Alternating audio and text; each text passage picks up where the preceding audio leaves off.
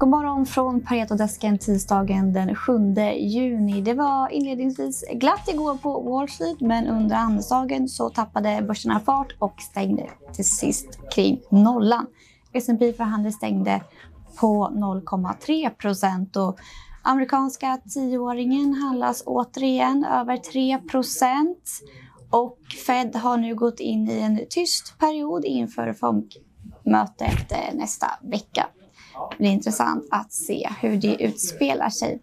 Här på Pareto har vi släppt en uppdatering av Millicom. Eh, aktien har ju haft det rätt tufft och eh, inte minst nu när eh, share issuen är på gång. Ja, den är på gång att avslutas och det är lite den tajmingen vi är ute efter. Eh, som du nämner så har aktien haft eh, superjobbigt här sen man gjorde förvärvet av Guatemala i november tror jag förra året och då annonserade man att den skulle finansieras delvis med en nyemission och sen tog det ju väldigt lång tid innan vi fick detaljerna kring den nyemission så det har tyngt aktien.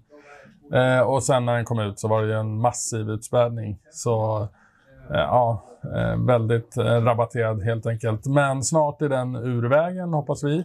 Eh, och då så kan man blicka framåt. Och då ser utsikterna för Millicom hyfsat bra ut tycker vi. Mm. Operationellt sett så, så går verksamheten bra. Man växer ordentligt på topline runt 5 Eh, bra ebitda-marginaler och, och, lite ja, ska man säga, konservativt capex eh, gör att man har en bra tillväxt i fria kassaflöden. Och det tror vi kommer an användas till att ta ner skulden då, eh, i bolaget. Och tar vi ner skuldsättningen i bolaget så kommer vi få en betydligt bättre värdering av equityn över tid tror vi. Det är inte en kortsiktig lösning men det är någonting som påbörjas nu och som kommer eh, vara en del utav, av strategin under kommande två, tre år säkert. Och det kan ha en betydande påverkan av värderingen utav, av aktien. Mm. Hur ska man se på det här caset nu? Då? Tycker du att det är läge att man plockar upp den här aktien eller tror du att det fortfarande är tillväxtpress här?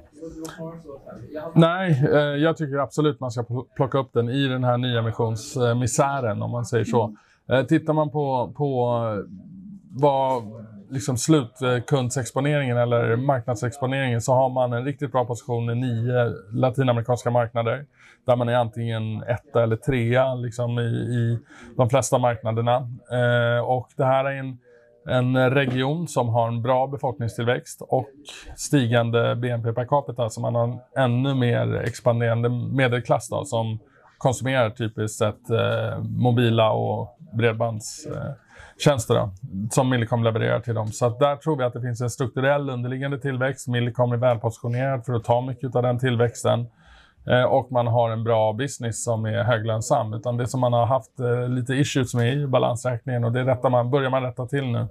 Eh, till ett högt pris, men så fort vi är förbi det så, så ritas ju kartan om och man börjar på, eller vänder blad så att säga. Och då, då finns det bra potential i aktien, även om den har varit en besvikelse hittills. Mm. Så det gillar vi.